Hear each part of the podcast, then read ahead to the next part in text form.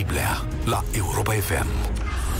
Bun găsit, bine ați venit la cea mai importantă dezbatere din România. Astăzi vom discuta despre cazul Ianculescu, Ovidiu Ianculescu. Cred că toată țara știe acum cine este, mai puțin președintele Iohannis, care a spus că nu cunoaște speța. De fapt, vom discuta despre numeroșii Ianculești din administrația românească și ca și domnul președinte să afle cine e, voi recapitula un pic ce am aflat din publicația Recorder. Până în februarie, Ovidiu Ianculescu a fost directorul sistemului de gospodărire a apelor Mureș. Atunci, susține el, mai mulți oficiali de la apele române l-au presat să-și dea demisia, lucrul pe care, lucru pe care l-a acceptat de teamă. Pentru că i s-a spus, copile, nu te pui cu partidul. Partidul în speță este PNL. A regretat decizia și a dat seama că a fost slab, a contestat în instanță, a făcut plângere la parchet, s-a plâns și la președintele Iohannis. Ba, a hotărât să vorbească cu presa, în care a și adus câteva înregistrări care susțin povestea. Înlocuitorul său, asta e mai interesant, a fost un cetățean de la partid care nu avea nicio legătură cu domeniul.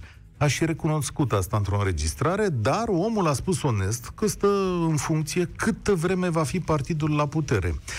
Când a început să vorbească, Ovidiu Ianculescu a fost exilat la 200 de kilometri de casă.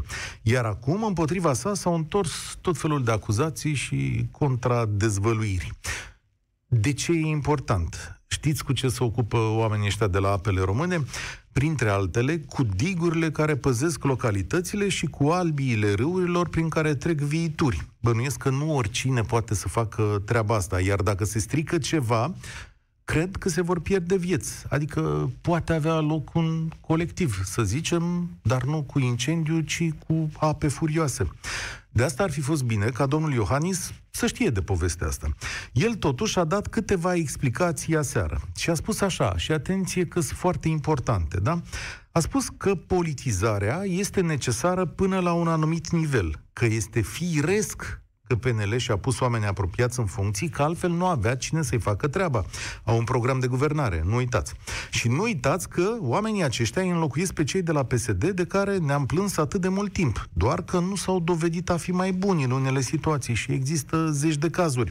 De la inspectorate școlare, la spitale, la direcții civile, silvice, peste tot unde a fost nevoie, s-a făcut o înlăncuire. Unde a fost nevoie și de un salariu mai mare. Bănuiesc că asta a constatat un raport al societății academice academice române, că politizarea merge mână-mână cu salariile mari, că de fapt noi avem un sistem de sinecuri prin care partidele își plătesc clienții. Și ăștia dau pe ochi frumoși contracte și știți voi cum se întoarce roata mai departe. Și de ce n-ar face-o, spun ei, pentru că, nu e așa, toată lumea face la fel. Doar că punând în funcție tot felul de nepricepuți de la partid, avem o explicație pentru ce ni se întâmplă zi cu zi. Oameni buni, să admitem însă, politizarea face parte din orice sistem. Problema este cum o facem, adică cine sunt oamenii puși în funcție și până unde o facem. Că și asta e altă întrebare. La întrebările astea două, România nu a găsit un răspuns potrivit și de aici toată drama. Povestea lui Ovidiu Ianculescu este mic, de fapt, tragedia nației noastre. În loc să politizăm deștept și după nevoi, da, adică să rezolvăm lucrurile, să facem din accesul la funcția publică o virtute, noi am făcut o mascaradă care nu numai că ne fură, dar ne și omoară în ultima vreme. De asta vă întreb astăzi cum să procedăm. Și iată și întrebările pe care vi le pun la 0372069599. Ați fost în situația de a fi supus unor presiuni publice, politice, voi sau persoane pe care le știți? Ce s-a întâmplat? Care credeți că ar trebui să fie soluția în cazul de l-am descris și l-a povestit Recorder? Cum ar trebui să funcționeze sistemul administrativ din România în privința numirilor în funcție?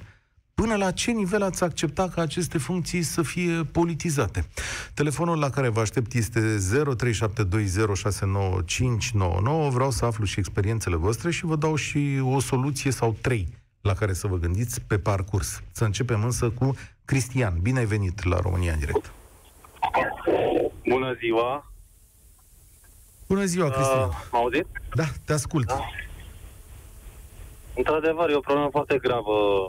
Numirile politice ce s-au făcut până acum și eu cred că mai ales în sistemul de stat, în toți cei bugetari la stat și care dețin funcții, trebuie angajați pe un CV compatibil, adică asta e, cred că e cea mai mare problemă la noi. Ok, pui pe cineva în care îți faci planul de guvernare sau ce vrei să-ți faci tu politic uh, și ce ai promis oamenilor, dar în baza CV-ului și în baza uh, competențele, competențele profesionale pe care le are omul respectiv. Deci... Adică eu nu cred că unul care, un, un om care are un CV și are un, uh, un, o carieră în spate, într-un domeniu, este numitul director și cred că este foarte ușor de corupt pe anumite chestii. Adică e și chestia asta, etica profesională pe care o ai când ajungi la un anumit nivel. Mm-hmm. Deci soluția ta ar fi Probabil așa, domnule, păstrăm, păstrăm actualul sistem sau chiar spunem, domnule, uite, până la nivelul ăsta pleacă toți oamenii, putem să numim un poli- de, pe cineva din punct de vedere politic să vină PNL-ul și să zică, domnule, avem 15.000 de specialiști, ăștia sunt, îi punem pe aici. Dar, atenție, oamenii să fie verificați, adică la ape, în locul, dacă îl schimbăm pe Ovidiu Ianculescu, punem tot un inginer de ape, nu? Adică bănuiesc că asta ar fi ideea. Da. Vă dau un exemplu, că ați menționat și de Cioloș mai devreme. Eu sunt antreprenor, nu am treabă cu politica, nu am nimic. Am mm. încercat să susțin, să-i susțin și m-am înscris în plus din uh, simpatie pentru Cioloș mm-hmm. și mhm. pentru cum este el ca om și ca diplomat. Mi-a plăcut foarte mult de el de când a fost în uh, lumea asta politică și am, l-am și urmărit. Uh, în plus, noi primim uh, tot timpul cereri de CV-uri de, de la toți oamenii sau toți cunoscuții din anumite domenii. Adică uh, Plusul și USR Plus creează o, o bază da. de date acum cu niște CV-uri ale unor oameni care sunt capabili și competenți, oameni din IT, ingineri IT, de rețelistică și așa mai departe. Care ce vor să facă oamenii ăștia? Că nu mi-e clar, adică vă trimiți care ca să ce? Care, care probabil, după ce vor ajunge la guvernare, uh, USR Plus, uh, le vor cere ajutorul și bă, uh-huh. Probabil vor colabora cu cu și garanția cine o reprezintă? Să zicem că partidul ăsta ajunge la guvernare și are nevoie să numească niște specialiști și primește tot felul. Are, are o bază de date acolo și zice, ia uite pe Ionică, este foarte bun la ape, să-l punem. E ok să se întâmple așa, doar pentru că are recomandarea voastră? Păi dacă are un CV și un background în spate, da? Am muncit la anumite instituții înainte, a făcut anumite lucruri în uh, alte companii dinainte, de ce nu ar fi capabil să dea un uh, interviu ca la orice altă companie care nu este de stat să fie angajat pe competențele lui profesionale de până atunci. E ok, am Așa înțeles. Trebuie să facă și Așa ar trebui să funcționeze sistemul. Mulțumesc, Cristian. Să știți că ce a propus Cioloș e un pic mai, uh, e un pic mai larg. Cioloș a zis așa, dar în 2016, acum nu mai știu exact ce zice, dar bănuiesc că și-a păstrat ideea.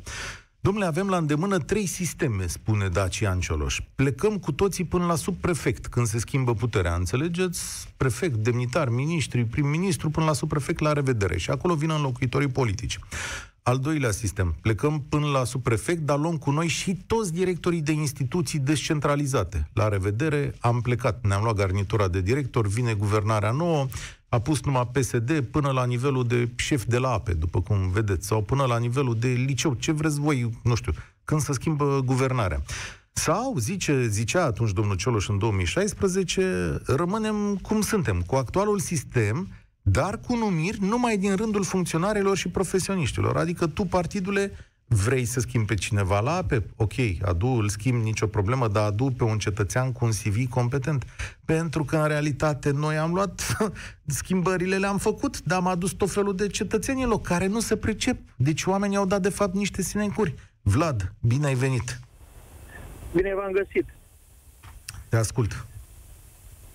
Eu vă întreb așa, dacă, dacă se fac doar numiri politice, noi, cei care nu suntem uh, înscriși în niciun partid, nu vom avea niciodată șansa să lucrăm într-o poziție la stat? Dar numire politică nu înseamnă că trebuie să fii membru a unui partid. Trebuie doar ca nu. partidul să te aibă în vedere, să pui o... să-ți vadă nu, CV-ul da. și să numească un profesionist. Dar în momentul de față, dacă ați văzut în cazul apelor române, reportajul celor de recorder arată că la apele române au fost numiți doar membri de partid. Da, e posibil, da. Așa este. Da. Nu, de ce, de ce mai uh, uh, îi dau dreptate lui Ianculescu? De ce mai, uh, mai îndrumăm noi copiii să facă școli? De ce mai facem noi școli? De ce ne mai pregătim noi dacă nu avem șanse egale cu cei care sunt membri de partid? Da, nu știu, astea sunt întrebări pe care fim... pot să le pun și eu. Dă, dă tu un răspuns că, de fapt, Dar despre de asta e vorba. Nu, nu ar trebui numiri politice. Mm-hmm. Aha, deci tu spui în felul următor. Cum, adică cum spui? Cum să fie sistemul ăsta? Cum să funcționeze? Că avem denumit niște om. Așa. Nu, să nu se numească. Pe bază de profesionalism, pe bază de CV, să se facă concurs și cel care merită, cum a învățat acel inginer și a luat concursul, așa ar trebui să fie peste tot, până la cel mai înalt nivel. Până la nivel de director, de min- Păi și cu politi- până la nivel de director, spui. Și atunci rămânem pe da. sistemul ăsta, cu subprefect, prefect și uh, miniștri numiți politic, nu? Până la urmă, miniștrii sunt numiți politic în urmă unui vot. Da.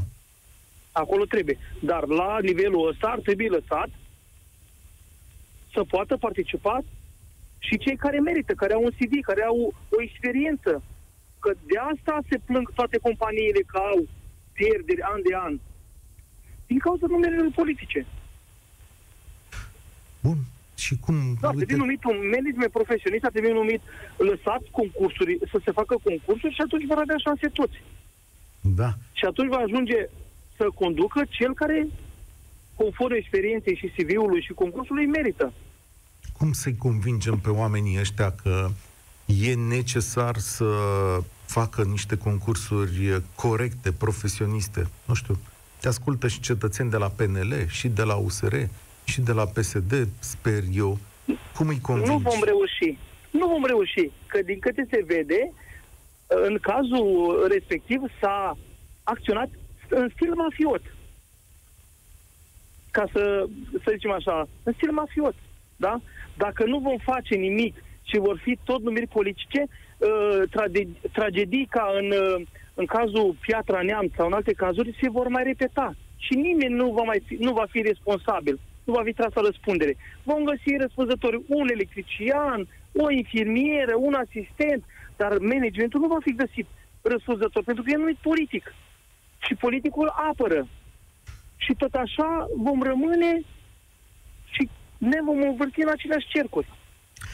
Hai să-ți mai aduc de aminte ce? câte ceva. De ce să aibă, Ei, de ce să aibă șanse doar cel care e neamul unui politician, e susținut de un politician, e cu mătru, e tin, a avut ceva relații de afaceri cu el? De ce, vă întreb? Păi ia să Că vedem, oare, oare de ce? Păi de ce?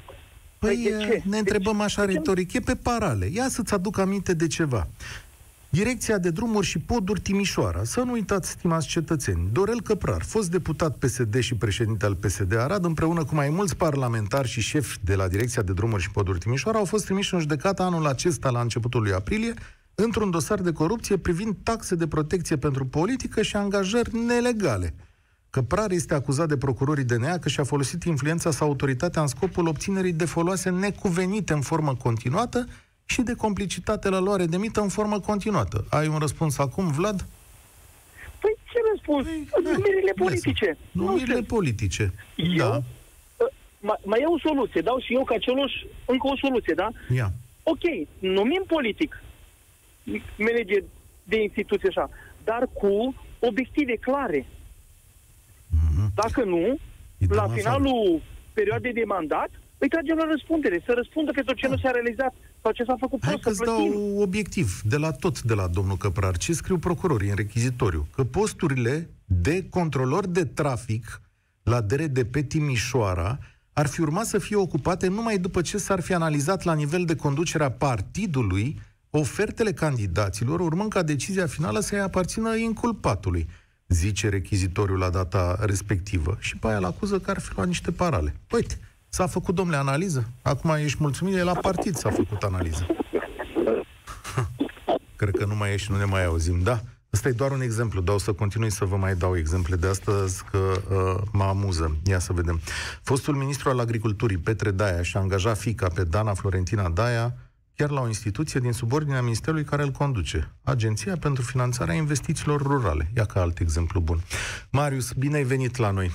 Mai sus, Mihaiță. Salut, Mihaiță. Ești în direct. Bună ziua! Dar vreau să zic așa, aș vrea să aud și un bugetar pe parcursul emisiunii astea care să ne spună, domnule, cum e treaba acolo în realitate, așa, cum să face treaba. Mihaiță, salut! Bună ziua! Îmi pare bine să au- să aud. Uh, O poveste cel puțin la fel de interesantă, da? Da, ia să. Tot la Piatra Neamț, Uh, da, te ascult. da? Uh, am fost uh, juristul ambulanței Neamț uh, timp de patru ani de zile, fost obținut prin concurs. Am puțin să trag pe dreapta. Așa, eu încep fost să... obținut prin concurs cu uh, un calificativ foarte bun. Șase luni de zile n-am, uh, n-am făcut mari, uh, mari valuri în uh, serviciu pentru că așa era, așa e codul muncii, poate desfința un contract de muncă uh, fără motivare, conform Ok. codului muncii. M-a auzit? Da, da, te ascult. Deci ai fost Da. jurist și ți s-a desfințat Și- contractul de muncă. Nu, nu, nu, nu, nu. nu am, uh, n-am făcut uh, multe valuri, nu am adus uh, nelegalitățile la, uh, la iveală, dar după șase luni am spus că, domnilor, uh, vă rugăm, haideți să intrăm în legalitate, pentru că nu este corect ceea ce faceți. Cu Adică? tot ceea ce se întâmplă într-un serviciu de stat, ambulanță, Mhm. Și... da? Cu licitații trucate, cu o grămadă de lucruri. Aha. Răspunsul la astfel de situații, cum uh, deschizi noastră subiectul uh, astăzi, uh, este la dumneavoastră. Nu știu dacă ne mai revenim vreodată. Dar nu ce știu s- dacă ne mai revenim vreodată. Stai, ce Vis-a-vis s-a de cazul întâmplat? am- Ce s-a Vis-a-vis de întâmplat? cazul uh, ambulanței, uh, toate uh, nelegalitățile, toate ilegalitățile au fost uh, trimise către minister, cum era și firesc. că Juristul aduce la cunoștința autorităților, a organelor de cercetare și ministrului. Ok. La vremea respectivă uh, era ministrul domnul Vlad Voiculescu. Și ce s-a întâmplat? N-am primit niciun răspuns cu Ok. toate mă, materialele trimise prin poștă, prin uh, contracte, prin uh, plângerile oamenilor, că oamenii erau extrem de nemulțumiți pe tot ceea ce se întâmplă, ce se întâmpla atunci. După ce s-a schimbat domnul ministru, a venit domnul Bodog, am zis că poate am o altă șansă și am mai trimis încă o dată, ba chiar mai multe materiale. Um, a- aici am primit răspuns. Aici am, am fost sunat și mi s-a spus că dacă pot să ajung la minister, mă va primi fără uh, programare, fără să ne formalizăm în, uh, în programări. Mhm. Și... Am ajuns la domnul ministru, bineînțeles că la serviciu n-au vrut să-mi dea voie. Toți cei care au vrut să mă susțină peste noapte s-au schimbat, care trebuiau să vină a doua zi cu mine uh, la minister, s-au schimbat și au zis că au uh, credite, că au familie, că nu vor să-și facă, să-și facă probleme și am plecat singur. La întâlnirea cu domnul ministru Bodog, dânsul, după ce m-a, a, uh, vis-a-vis de materialele trimise, eu având numere de registrare de la cabinetul ministrului sănătății, zice, vestea proastă este că nu conțin nimic dosarele respective, că materialele nu mai sunt. Hmm. Cu- Frumos, nu? Adică au dispărut. Și ce s-a întâmplat Au, mai adică au departe? dispărut sau nu au fost înregistrate. Ok. După toată uh, discuția cu domnul ministru, îmi zice, uh, e o replică monumentală pe care nu o să o uit uh, probabil multă vreme, și haide, domnul județ, fiți uh, rezonabil, că sunt spitale unde se fură mai mult. Bun, asta Da, trebuie că să o era luați mic. cu o urmă de îndoială. Știi cum acum suntem supuși unor legi care ne spun că tu cumva ar trebui să probezi în fața ascultătorilor? Eu atrag atenția, dar reținem povestea, cum ar spune englezul, with the pinch of salt. Care-i, Da. care-i viața ta în momentul ăsta? Adică mai lucrezi Nu mai acolo? lucrez la stat, nu, nu, am plecat de acolo, De, de Contractul bună de voie? muncă- De bună voie? Nu, nu, nu. Uh, ul- uh, întrebarea următoare a domnului ministru a fost, vreți să trimis corpul de control? Vă spun eu că l-am trimis unde, știa, unde știam sigur că e problema și a venit cu un raport de control absolut impecabil. Îl trimit sau nu? Am zis da. Și bineînțeles, corpul de control a venit, au făcut ce au vrut dânsi să facă și au desfințat postul de jurist. Cum? Stai un pic. Deci Postul stai, de jurist a desfințat, da. deci stai un pic. Deci Da. oamenii ei au venit să controleze ce ai spus tu că ai dat în vileag și rezultatul Da. controlului a fost că ți-au desfințat ție postul? Da. Scuză-mă, scuză-mă, Răstu, dar nu m-am putut abține asta. Asta e, e un film prost, Da. adică era, îmi E dau un seama film că e o prost, dar dramă. Asta e într-un film prost. Nu cumva țara este într-un film prost? Incredibil. Și cum? Ți-au Da, nu e desfințat incredibil. postul și au zis, Mihai, să poftim afară, nu mai Au lucrezi făcut aici. raportul de control care a ieșit impecabil, că ăs- ăsta de obicei se, se comandă. E pe, pe comandă. Vreau să sune așa sau vreau să nu sune așa. E complicat, e mult de poveste, nu mai, uh, nu mai Cum? Dar frumos a fost, uh, nu o să uit uh, replica domnului ministru, care a zis că să fie pe pace, că sunt uh, lucruri mai grave. După care am plecat din uh, sistemul de stat, nu mai trebuie niciodată să trăiesc astfel de sistem, am avut viața cea mai mare în acea perioadă. Acum sunt în privat, e ok, dar, vedeți, toate lucrurile astea duc la pierderi de vieți omenești la urma urmei. Duc la cangrenarea sistemului și la o țară pe care am vrea cu toții să o părăsim la, mai devreme sau mai târziu. Nu știu ce să spun, e grav. Cum îți explici protecția politică sau tot ce s-a întâmplat Alo? acolo? Te întreb cum îți explici cum protecția politică sau, mă rog, tot lanțul ăsta vicios, văzându-l din, din interior. De ce oamenii ăștia s-au protejat ei între ei când puteau să rezolve problema asta?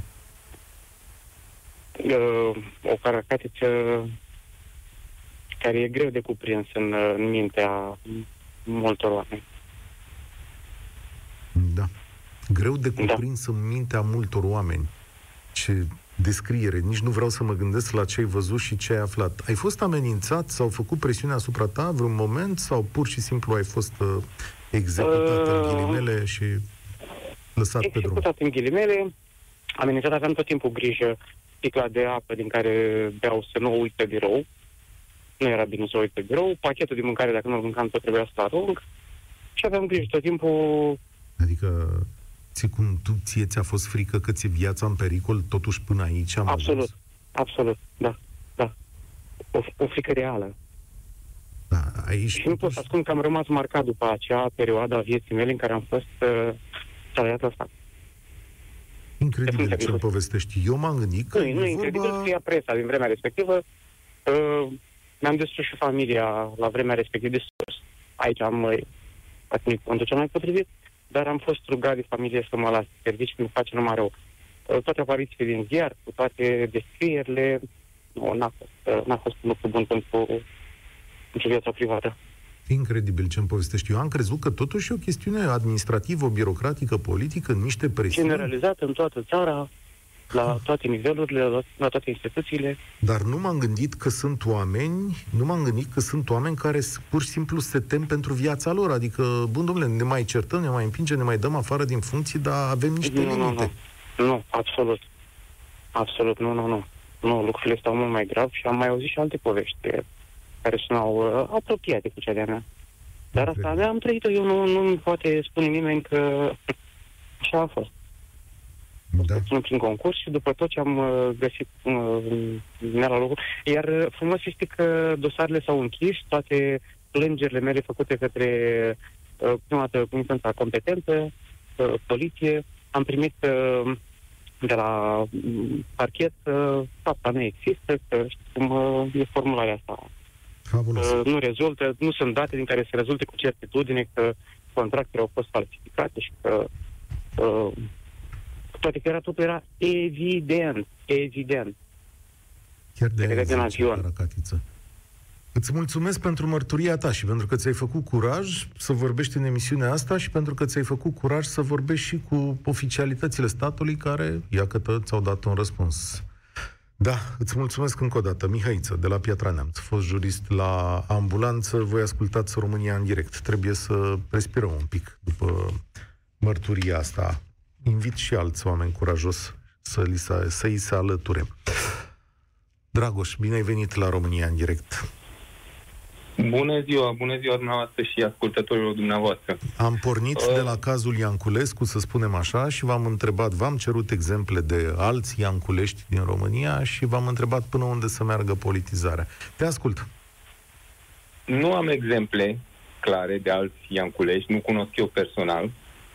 Uh, Ce pot să zic este că totuși trebuie să scăpăm un pic de ipocrizie, adică uh, guvernul, până la urmă, ca să-și poată implementa politicile în teritoriu, are nevoie și de oameni loiali. Și din acest motiv, eu văd perfect normal ca guvernul să-și poată să aibă instrumentele legale cu ajutorul cărora să-și poată numi oameni în funcțiile de director ale unor instituții la nivel județean. Pot fi de acord până la un punct. Adică, da, care-i, care-i nivelul până la care guvernul poate numi? Eu aș zice, așa, cum să zic, uh, din avion, aș zice, domne, până la nivel județean, toate instituțiile la nivel județean, să-și poată numi directori. Da, adică scenariul la toate 2 propus de... la toate instituțiile uh, peste care guvernul are o anumită răspundere. Adică scenariul al doilea propus de Cioloș în 2016, tot revin la el, și spune, domnule, plecăm cu toții, cu tot cu directori. Deci asta e, între timp, da, și să fie recunoscută chestia asta, să fie recunoscută chestia asta, domne, până aici e, sunt funcții politice. Guvernul are răspunderea. Dacă ceva nu merge prost, îi înjurați pe cei de la guvernare. De acord. Dar cum facem că, de fapt, asta e marea dramă, că asta se întâmplă și acum. Numai că în aceste funcții, în loc să aducă niște uh, băieți deștepți, scuze, știu că băieți deștepți la noi se spune la altceva, niște oameni bine pregătiți, s-au adus tot felul de personaje în această funcție publică, dilund decizia. De fapt, marea drama a României, exact în acest tip de numire, este că partidul nu s-a uitat și la partea profesională. Partidul a făcut totul după priceperea lui și a zis, bă, îl punem pe domnul ăsta de la cafele aici, la apele române există riscul ca în anumite cazuri, în cazuri punctuale, partidul, în prostia lui, oricare ar fi el, să-și pună și oameni care nu au niciun fel de competență pe un anumit post și nu numai că nu au niciun fel de competență, dar nu au abilitățile intelectuale să se adapteze și să își formeze competențe pe acel post. Asta e. Sunt și discurile astea. Dar până la urmă, guvernul are responsabilitatea guvernării și implementării cât mai rapide a politicilor pentru care a fost votat până la urmă.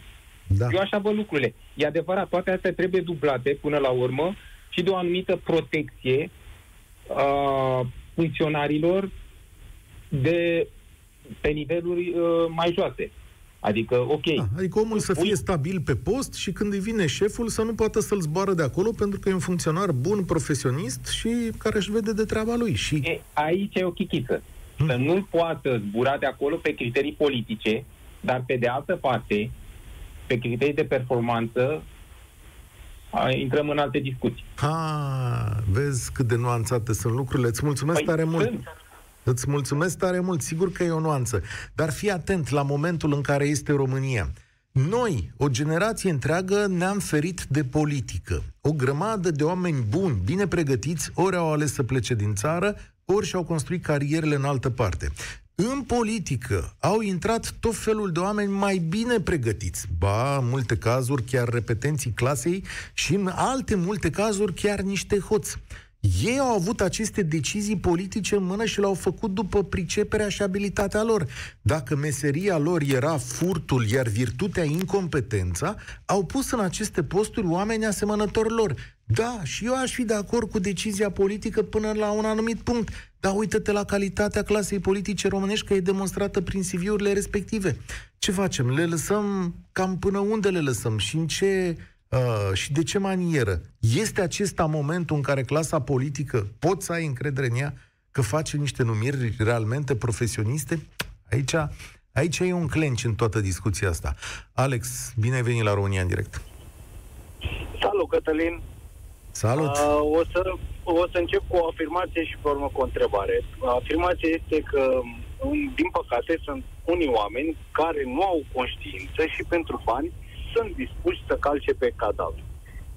Iar întrebarea este, uh, e, există o diferență între o persoană normală, să zicem de exemplu, un șofer de camion, care în urma unui accident a produs pagube materiale sau, în cazuri nefericite, omor din culpă. Iar cel uh, cu care îl compar este un om, să spun, uh, să continuăm în termenii uh, discuției, un om post politic într-o funcție care, din cauza incompetenței, a produs pagube materiale sau, din nefericire, moartea unor oameni. Care sunt repercusiunile asupra celor doi?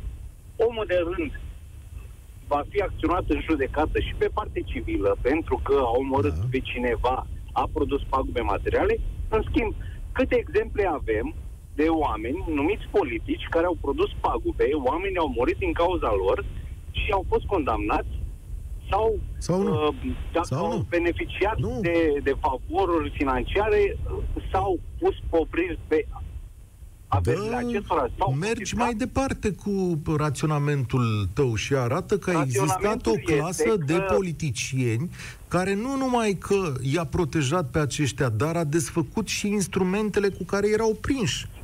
Nu uita de abuzul în serviciu, care aici a fost vreau, desfințat. aici vreau să ajung. Aici vreau să ajung. Vreau să ajung la faptul că dacă am avea o justiție care n-ar ține cont de lucrurile acestea și justiția ar fi bună, ar fi funcțională, oamenii aceștia, fără conștiință, pentru că ei n-au conștiință, sunt avari, vor să facă bani, nu ar mai face lucrurile acestea uh, pentru că le-ar fi frică de închisoare, de confiscarea averilor, Dom'le, când de le-a fost- repercusiunile pe care le pot avea faptele lor. Eu Când asta le-a vă fost spun că ei frică. nu sunt condamnați, sunt protejați. Când le-a fost frică de Și de aceea închisoare, continuă cazurile. Când le-a fost frică de închisoare, au schimbat justiția, dacă ții bine minte, au călcat-o în picioare. Atunci când au văzut că Mi-aduc justiția aminte. poate să înceapă să funcționeze, au venit și au zis, domnule, nu e bună justiția, ce? Ia uite, ne prinde pe noi, e ceva cu drepturile omului, se spunea la data respectivă. Of. Ar trebui revenit la nivelul la care era justiția în momentul acela, ba chiar din contră îmbunătățit. Nu sunt nici de profesie juridică, nu știu care sunt lacunele, dar sunt convins că sunt oameni care pot uh, își pot spune punctul de vedere și pot îmbunătăți sistemul judiciar în România. Eu cred că de aici ar trebui început pentru ca restul să meargă uh, în normalitate. Pentru că, din mulțumesc. păcate, sunt oameni care nu fac lucruri din cauza fricii, nu din cauza, nu datorită conștiinței. Hai să vă spun despre unul care a vorbit la Isu Dolj a apărut o poveste pe, nu foarte departe, că era ministrul domnul Vela, nu mai știu cum s-a terminat. 101 cadre angajate au diferite grade de rudenie. Știre din ianuarie 2020 a trimis domnul Vela acolo controlul. Cu ceva ani în urmă, un subofițer, Claudiu Ciucă îi spune, a fost concediat în 2011 pentru a face loc pilelor, cum, au, cum a spus el. S-au adus pilele. Nu venea orice subofițer care nu avea treabă cu nimeni și îl transferau de la Timișoara de la, sau București de la Rad și l aduceau la Craiova. Nu, venea X. Vezi că am și eu nepotul pe cutare, pe cutare, pe cutare pe bani. Să fim conștienți că nu vin decât pe bani. Mi s-a și spus că dacă se dau bani, da, se dau bani, da, foarte mulți bani, s-au dat bani grei la început. Adică astea erau angajările la ISU pe bani, înțelegeți dumneavoastră? Asta acuză omul ăsta. Și el spune așa, și eu spun așa, domnule, dar cum să mai faci protecție civilă și paza incendiilor când tu angajezi pe bani la ISU? Na, ce mai face raportul ăla, domnul Vela? Întreb așa pentru un prieten, să nu ajungem să-l întrebăm pe domnul președinte Iohannis dacă știe despre lucrurile astea. Ion, bine ai venit la România în direct. Bună ziua, sănătate dumneavoastră și ascultătorilor. Uh, uitați, eu am ascultat un pic, uh, să încep așa totuși, vreau să îi felicit pe cei de la Recorder pentru reportaj, foarte, foarte bine făcut. Așa este. Uh, vreau să-l felicit și pe domnul Anculescu pentru curaj și pentru tot ce a avut și tot aici vreau să felicit și uh, apele române pentru că au luat act rapid și atunci l-au demisionat pe domnul care era incapabil din punct de vedere al uh, studiilor. Din ce mai citisem, uh, am văzut că tot mai ziceau ei de la partid că ar fi economist, mă rog, nu contează treaba asta. Uh, eu vă zic părerea mea, deci mă bucur foarte mult că s-a luat act și atunci l-au dat afară, s-a mai spălat din păcate și măcar așa și că îmi dau seama că nu pot să facă ce vor. Deci undeva Da. și media îi ține în frâu ca și Există. partid politic. Uh, Există. Ce vreau să zic, eu ca persoană fizică și antreprenor, uh, eu am realizat mult, mult mai multe și vă dau și un exemplu, fără să fără media. Aici vă zic un caz foarte simplu. Mai am neamuri sau prieteni. Uh, Noi am făcut un pariu cu grupa noastră de prieteni care suntem antreprenori și muncim, tragem să ne descurcăm. Am făcut un pariu care este mai liberi, să intrăm fiecare, uh, să ne angajăm într-o instituție publică. De pildă care sunt cele mai slăbuțe, să zic așa. Așa. Și cu timpul să vedem dacă reușim într-o perioadă de șase luni, un an de zile, să schimbăm ceva. Am început de la adrese trimise către manager și către toți, fără având o uh, în spate ceva politic. Să știți că mult mai mult am realizat, uh, să zic, vorbind încet sau cu dânsii. Așa. Am fost la masă, am stat cu directorii și tot, tot, tot și am mult mai multe chestii s-au schimbat puțin din ele și încă e cale lungă, dar uh, fără tantam, să zic așa, mie mi s-a părut că mult mai multe s-au putut schimba. Adică cum tu ai determinat schimbări în instituții publice, așa, în Exact. calitate de Bine, om mă refer- civil? Exact, da, da, da. Bine, vorbind frumos uh, și pus exact problemele care îți veniți și cu soluții. Adică nu făcut scandal sau uite, acolo nu faceți bine, m-am, nu m-am apucat să îi cert, să zic așa. Am zis, uite, domnule, eu consider că aici ai problema respectivă și asta ar fi soluția. Păi cum, Se și poate oamenii face ăștia ceva? te-au ascultat? Uh, da. Uh, deci m- am avut probabil și norocul că am dat și de oameni care au avut răbdare și probabil și erau în puțin ce mai competenți. domeniu a fost chestiunea asta? Adică, Uh, eu vorbesc acum de domeniul poștei române, de Aha. exemplu. ok, deci tu... Și aici vorbesc de traseele care le practică ei, Mhm, mhm. de zone, timpurile, deci de la mașină până la client, cum funcționează, birocrația care o au din interior, cu chitanțe, cu tot. Și am efectiv am spus, uite, ar fi ok să facem pentru fiecare curier să-i micșorăm traseul în așa fel încât să poată să facă cursele mai rapid. Adică mici modificări. Aoleu, nu vorbesc de chestii foarte mari. Am înțeles. Care e concluzia ta Efectiv după o povestea asta? fluidizare. Care e concluzia ta despre cum funcționează instituțiile publice după povestea asta? Uh, După concluzia mea, uh, e foarte greu să înceapă să funcționeze, deoarece de fiecare dată când se schimbă un partid politic și funcțiile publice, unde aici dau dreptate domnului Claus Iohannis, uh, e undeva evident că fiecare partid la putere își va pune persoanele apropiate, m- mai ales probabil ca să dea avize mai rapid, să se desfășoare lucrările mai rapid.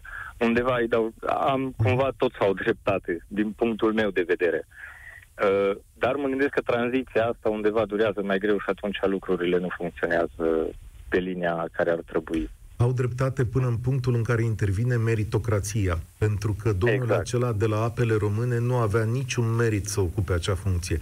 Absolut niciun merit. Aceea a Exact. fost o numire rușinoasă pentru calitatea statului român. Și să nu evităm acest termen. A fost Exact, nu urât, asta a e fost adevărat. mizerabil ce au făcut pentru calitatea serviciilor oferite nouă.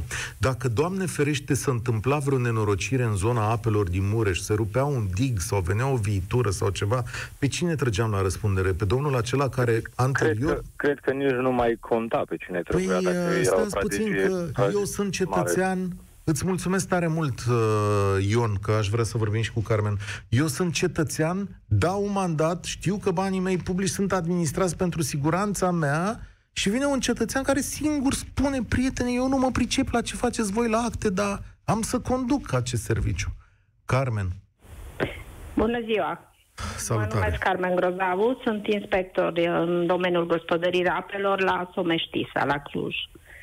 Uh, Să știți că ceea ce a pățit colegul nostru uh, Ovidiu nu este singulară situația. Uh, De-a lungul anilor lucrez de 11 ani la Inspecția Apelor. De-a lungul anilor uh, această situație este perpetuă. De fiecare dată când se schimbă guvernarea și culoarea politică, lucrurile acestea se întâmplă. La noi, la Someștisa, doi directori cu posturi ocupate prin concurs au fost schimbați în clipa în care a venit PNL-ul. Dar nu despre asta vreau să vorbesc. Vreau să vorbesc despre faptul că am ajuns în situația în care noi toți colegii, unii spunem, unii nu, Uh, nu se mai poate continua așa. Suntem în situația în care nu mai putem să ne facem treaba, nu mai avem oameni pregătiți care să ne conducă, oameni de specialitate la care să te duci să, în clipa în care ai o problemă tehnică sau ai o problemă să poți să te sfătuiești. Toți sunt uh, parașutați, dacă pot să spun, folosesc termenul Carmen. acesta, la noi. Fii atent o secundă. Am să prelungesc această emisiune. Te rog să fii at- de acord ca la 25 minute să reluăm această convorbire pentru că mă bazez pe tine și pe ce urmează să ne spui. Vreau să spun câteva întrebări care să ne, ne lămurească mai bine. Și îți mulțumesc pentru curaj. Ești de acord? O mai avem? Ești de acord? Înțeles. Da? Sigur Bine, că da. la Sigur 25 că da. minute ne auzim prima dată. România în direct continuă. Vă las cu știrile aduse de Mihai Bucureșteanu.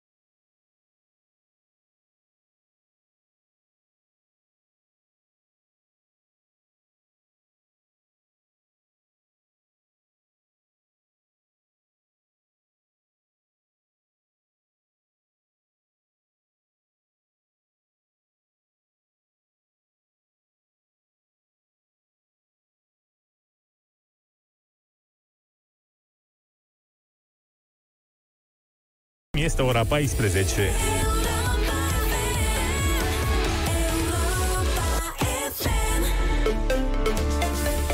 Mihai Bucureșteanu acum cu știrile Europa FM. Bine ai venit! Bună ziua, bine v-am regăsit la știri. Datele meteo pentru început la noapte, vreme rece în toată țara. Temperaturile minime vor fi cuprinse între minus 9 și plus 3 grade. În București, posibil ceață pe timpul nopții și dimineața. Temperatura minimă va fi de minus 4, minus 2 grade.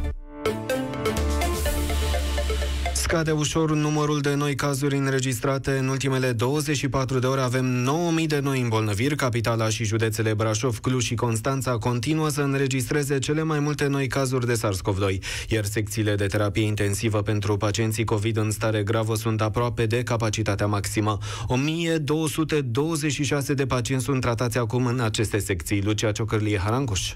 1335 de noi cazuri de coronavirus s-au înregistrat doar în București de ieri până astăzi, ceea ce face ca în acest moment aproape 7 din 1000 de locuitori să fi contractat virusul. Cu o rată de răspândire de 7,1, județul Constanța a înregistrat alte 644 de cazuri noi. În Cluj, unde incidența a ajuns la 6,93, au fost confirmate alte 551 de cazuri, iar în Brașov, care trece de 7 incidență, alte 494 de noi infectări. Din cele 36.200 171 de teste efectuate în ultimele 24 de ore, 9005 au fost pozitive. 171 de oameni au murit în acest interval din cauza complicațiilor. La 9 luni de la înregistrarea primului caz de coronavirus, în România au fost confirmate 449.349 de infectări. Mergem în Hunedoara. Un bărbat care trebuia să stea în carantină a fost prins când își plimba câinele. Polițiștii au verificat adresa la care figura în carantină, însă au descoperit că acesta nu este acasă. Bărbatul a fost sunat, le-a spus polițiștilor că a ieșit la plimbare cu câinele. Bărbatul s-a ales cu o amendă de 3300 de lei. De altfel, la nivelul întregii țări, polițiștii și jandarmii au dat în ultimele 24 de ore amenzi în valoare de 1 milion de lei pentru nerespectarea regulilor sanitare. În București, Elcen, compania care produce agentul termic în capitală, va ieși din insolvență, a anunțat astăzi ministrul economiei Virgil Popescu. Compania va putea astfel accesa fonduri pentru modernizare. Peste 300 de milioane de euro vor fi alocați pentru modernizarea CET Progresul, CET Vest și CET Sud. Primarul capitalei Nicu Șordan spune că investițiile vor duce la un cost mai scăzut al gigacaloriei, dar și la reducerea poluării. Trebuie doar ca noi să ne mișcăm, să facem licitațiile, contractele și să uh, lucrăm în viteză. Care sunt beneficiile pentru București? O eficiență economică, producem și energia electrică și agentul termic mai ieftin. Un mare plus pe ceea ce înseamnă reducerea poluării. Avem un risc de infringement pe oxid de azot, pe dioxid de carbon, pe poluarea cu praf construirea unor noi centrale de producție a energiei electrice și agentului termic în București înseamnă o reducere substanțială. Organizatorii festivalurilor Antol și Electric Castle sunt optimiști că edițiile de anul viitor se vor putea ține cu participarea mii de oameni. Ei își pun speranțele în vaccin, dar și în testele rapide. Sonia Teodoriu. Organizatorii festivalului Antold din Cluj spun că evenimentul va putea fi organizat în format fizic anul viitor datorită apariției vaccinului anticovid, dar și dezvoltării testelor rapide ce vor permite testarea în masă. Biletele de anul acesta pot fi folosite la alegere la una dintre următoarele trei ediții Antold. Peste 95% dintre cei care aveau abonamente și bilete au anunțat deja organizatorii că le vor folosi în viitor. În aceeași notă optimistă, organizatorii Electric Castle au anunțat o parte din artiștii pentru ediția din 2021. 2021. 21 Pilots, Gorillaz și Deftones sunt așteptați între 14 și 18 iulie la Bonțida. Pentru a compensa pierderile de anul acesta, guvernul discută despre o schemă de ajutor de stat pentru artiști, inclusiv pentru organizatorii de festivaluri. Ei ar putea primi despăgubiri de la stat în funcție de numărul de bilete vândute la edițiile de anul trecut. Oamenii de știință de la Centrul Medical al Universității Leiden din țările de jos caută voluntari dispuși să fie infectați cu noul coronavirus, în vederea verificării eficacității vaccinurilor împotriva COVID-19. Studiul nu a fost încă aprobat de autoritățile olandeze, Anca Grădinaru.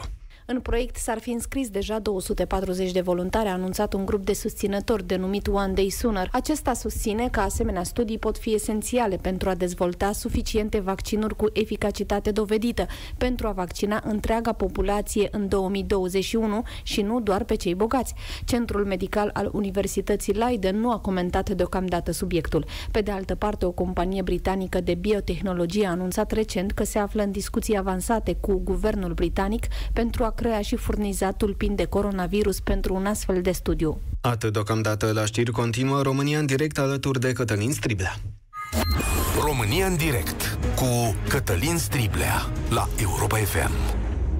Am prelungit astăzi România în direct datorită mărturiilor voastre extraordinare despre modul în care se face politizarea funcției publice și mai ales plecarea din funcția publică atunci când partidul OCR. Am plecat de la cazul uh, Ianculescu cazul unui director de la Apele Române care dezvăluie publicația Recorder a fost înlăturat din funcție prin uh, presiuni politice a urmat, desigur, o serie de contradezvăluiri, de dezvăluiri, o neasumare, să-i spunem așa, sau o necunoaștere din partea președintelui Iohannis, dar și un mesaj al acestuia acum că politizarea e necesară și va continua de o anumită manieră. Sigur că fără politizare nu se poate, spun și eu, dar ce faci când întreaga decizie este viciată iar în locul profesioniștilor, politicii aduc în conducerea unor companii oameni care nu se pricep. Și am oprit prima parte a emisiunii exact în momentul în care Carmen, care este inspector la gospodărirea apelor din Cluj, ne spunea ce se întâmplă la ei. Carmen, ne auzim? Am revenit? Da, bun, am revenit, sigur. Am da. reținut ultima ta frază în care spuneai așa, marea mea problemă ca funcționar este faptul că am ajuns într-un loc în care nu mai am cu cine să mă sfătuiesc sau de la cine să iau o soluție. Eu și toți ceilalți colegi ai mei, pentru că eu țin legătura cu foarte mulți colegi din țară, cu cei de la București și am ajuns în acest moment în, în care toți cei care ne conduc, adică în majoritatea, nu chiar toți, sunt oameni care sunt veniți din afara sistemului, fără niciun pic de uh, pregătire în, uh, în ceea ce facem noi. Sunt economiști, uh, sunt uh, tot felul de ingineri, da, de alte specialități. Mai mult decât atât, nici măcar nu au, exact cum era domnul de la Mureș, habar nu au despre ce, despre ce facem noi în apele române. Că noi, de fapt, asta facem. Suntem gospodarii apelor române la nivel național și lucrul acesta trebuie să se vadă prin faptele și prin lucrurile pe care le facem. Care Dar cu cine să le faci? Care sunt riscurile unor decizii greșite în domeniul tău ăsta al apelor române, Carmen? Adică ce se poate întâmpla rău dacă voi vă faceți treaba prost? Ce uh, unul dintre exemple cele, uh, exemplele cele mai bune sunt, uh, este acela pe care l-a dat Ovidiu. Acela că în caz că se rupe un baraj, este dezastru. Dar pe lângă asta, noi avem obligația ca și gospodari de ape să, uh, să păzim un bun care uh, este vital. Fără apă nu putem trăi fără aer și apă. În rest, toate se pot înlocui, dar apa nu se poate înlocui.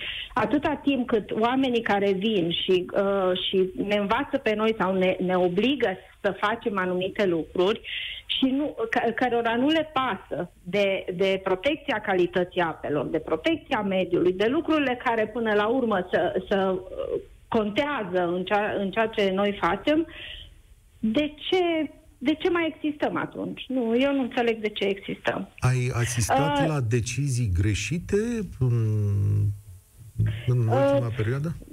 Este, uh, dacă vorbim despre decizii uh, greșite și care să ducă la situații, uh, cum să zic, de nereparat, nu. Dar uh, să știți că lucrurile astea uh, în, uh, pe timp îndelungat, de exemplu, vă dau un singur exemplu de la noi din bazinul Someștița. Avem foarte mari probleme cu apele de mină. Faptul că în, de la Revoluție încoace, după închiderea minelor, nu s-a luat nicio măsură pentru Uh, pentru neutralizarea apelor de mină care ajung într-una în râuri zi de zi nu se fac investiții absolut deloc în domeniul acesta. Nu noi apele române ar trebui să le facem, bineînțeles, ci uh, Ministerul Economiei. Dar uh, lucrurile acestea pornesc de la vârf, de la ministere. Trebuie să se găsească pârghii ca să rezolvăm o problemă gravă de mediu avem iazuri neînchise, cu avize de ani de zile care nu se mai, nu se mai termină și nu se mai finalizează lucrările de închidere a iazurilor miniere. Toate, a fost, la un moment dat, a fost o poluare, eu nu lucram pe vremea aia la apele române, cu uh, un iaz de la Baia Mare. Da. Deci toate lucrurile acestea afectează grav și pentru că se trenează investițiile în domeniul protecției mediului și a calității apelor, lucrurile acestea uh, ne vor ajunge din urmă într-o zi. spune nu știu dacă cei care ne conduc înțeleg lucrul ăsta. O să le explicăm astăzi. Spune-mi un lucru. Dacă, uite, se întâmplă să vină acești șefi care sunt nepregătiți, cum merg ședințele dintre voi că în orice mediu profesional oamenii se recunosc între ei după capacitatea de a răspunde unor probleme? Adică voi simțiți imediat când cineva nu e la înălțimea unor standarde. Cum merg Dar ședințe? dumneavoastră credeți că noi putem să avem genul acesta de discuții cu astfel de oameni? Nu se discută astfel. Păi nu, nu ai cu cine. Degeaba le explici, pentru că uh, uh, la o săptămână diferență, după ce te-ai dus cu o problemă, au, au uitat de ea. Pentru că dacă nu e o problemă pe care să o stăpânească sau să o știe, Normal că nu are cum să țină minte. Nu înțeleg despre ce e vorba. Credeți-mă, în foarte multe situații nu înțeleg despre ce e vorba. Avem uh, uh, uh, șefi de servicii care vin din afara sistemului și nu înțeleg ce, ce caută ei acolo. Deci ei nu înțeleg uh, uh, cum funcționăm și ce ar trebui să facem. Și... Dar uh, sunt cei care iau decizii care ne afectează pe toți. Și omenește uh, ei cum să simt față de voi? Nu știu. De exemplu, vă dau, eu sunt în situația și colega mea, la, în anul acesta plină stare de urgență, în luna martie, șefa mea, care era șefa de serviciu, inspecția apelor Aba Someștița, că noi suntem serviciu de la centru, a fost schimbată din funcție și pus după 5 ani de când era șefă de serviciu, după ce Uh, lucrurile mergeau foarte bine, nu am avut niciodată probleme, cu o vechime de 13 ani în uh, domeniul gospodăririi apelor, a fost schimbată și pusă în locul ei un uh, băiat care tot la noi la inspecție lucra, care era de 4 ani de zile, Uh, cu foarte mari probleme de comportament și de uh, calitate umană, pot să spun. A fost pus el în locul ei. Eu și colegii mei am luat atitudine, am făcut adrese, scrisori către Molnar, către uh, ministrul Costel Alexe, către toată lumea, cine am știut, știut noi. Știți ce s-a întâmplat? Nimic.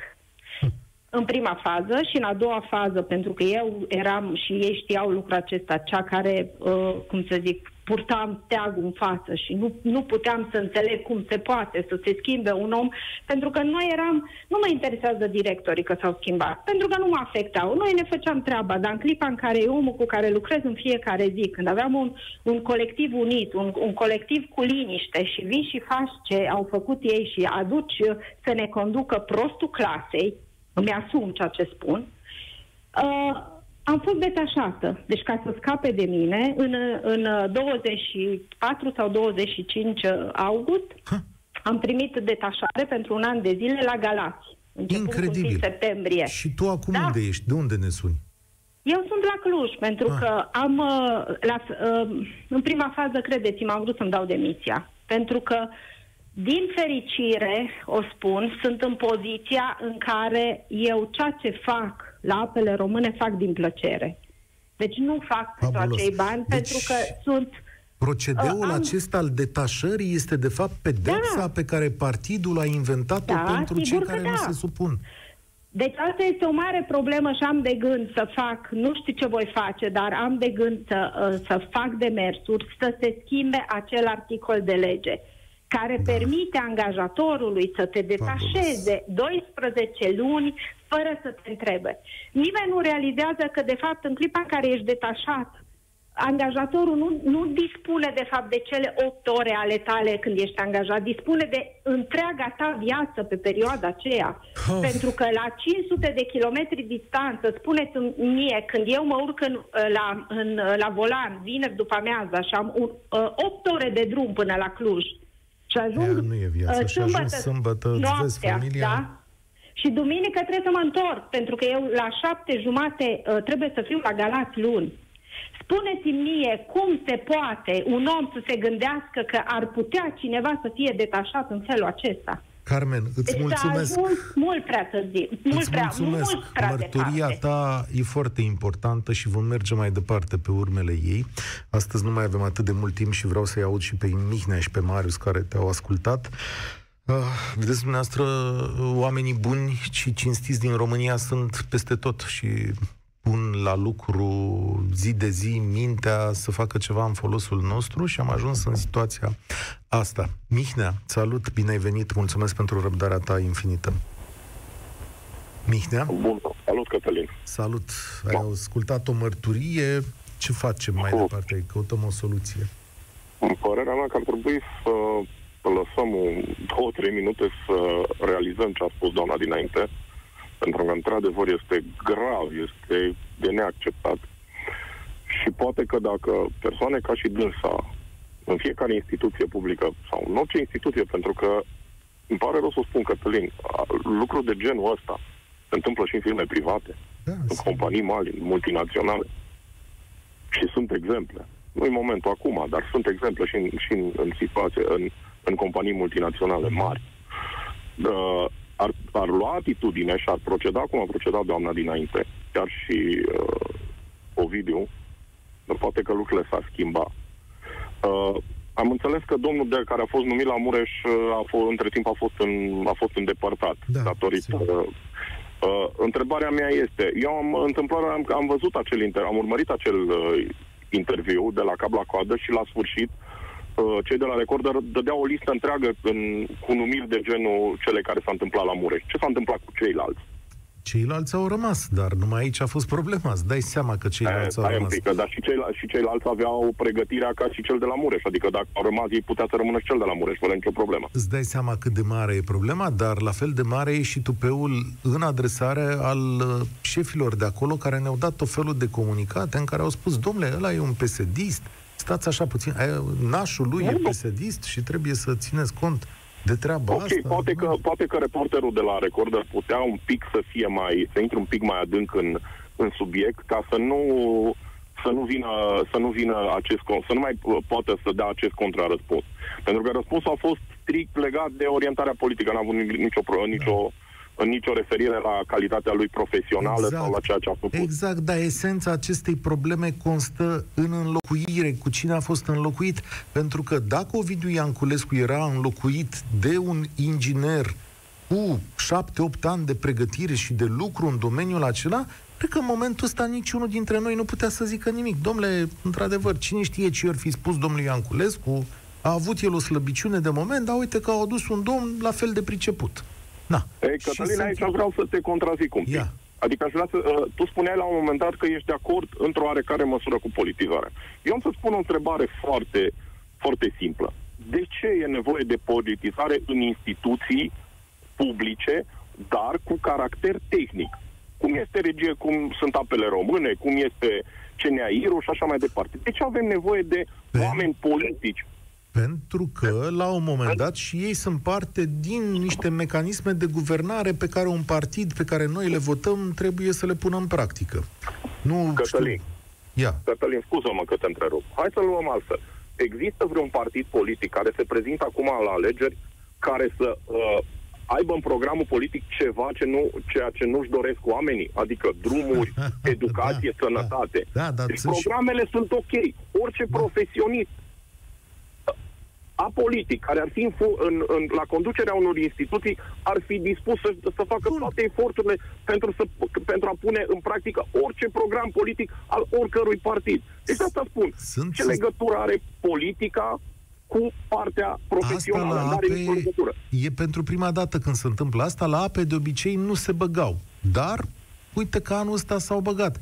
Eu cred că se păi poate hai să fim un... serioși, hai să fim serioși. Este un domeniu este un domeniu foarte ok, unde poți să pui o grămadă de persoane față de care ai o datorie sau obligație pe linie politică și nu prea știe lumea. E mai discret așa e undeva în da, spate. Adică mai greu să face. pui, să zicem, la CNAIR, la o la instituție acolo de genul. uităm la drumuri, dar să știi că acolo și digurile... cu ochii pe ei. Stai că și la... digurile se construiesc și sunt foarte scumpe. Mihnea, mi-a făcut Spune plăcere. Și mie, ce logică? Ia. Cătălin, explicăm și mie, te rog.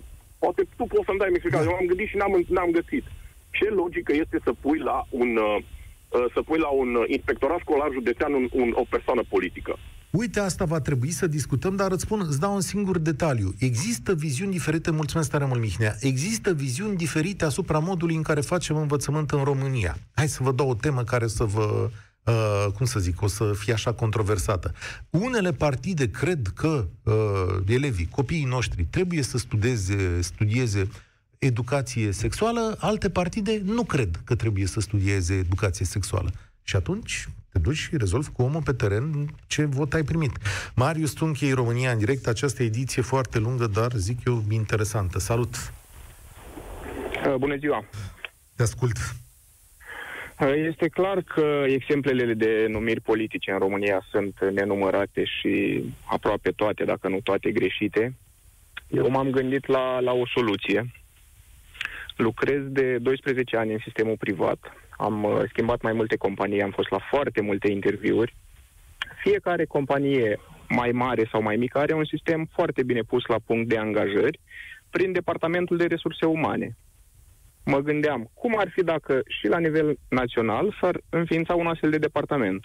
Mă gândesc la un departament central depolitizat, cu oameni competenți din mediul privat, care să se ocupe de angajările la nivel al întregii țări.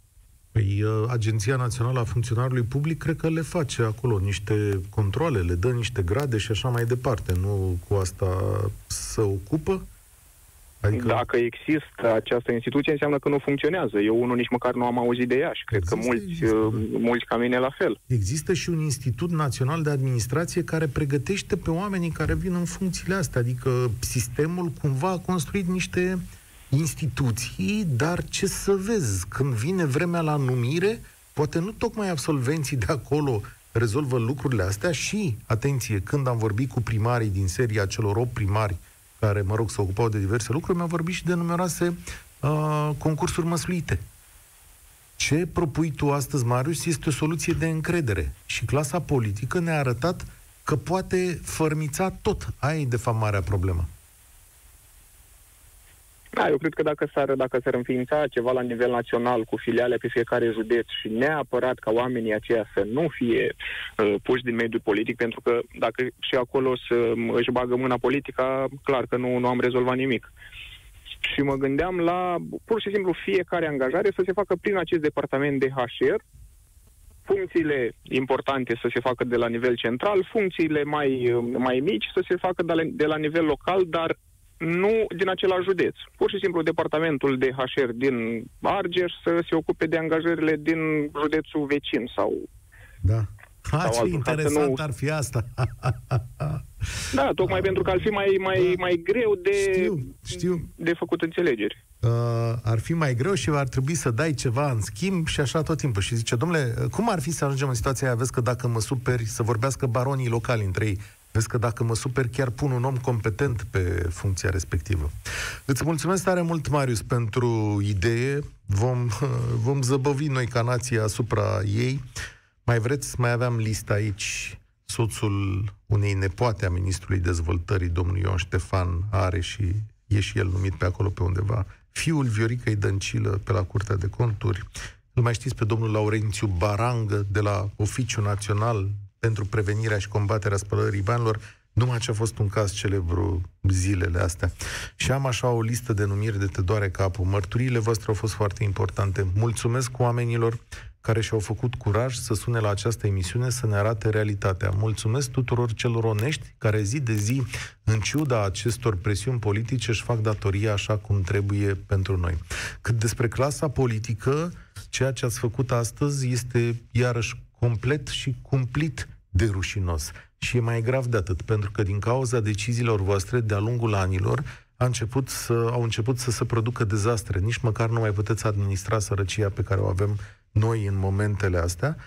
Au început să se producă dezastre și sunteți din ce în ce mai responsabili de viețile foarte multor oameni.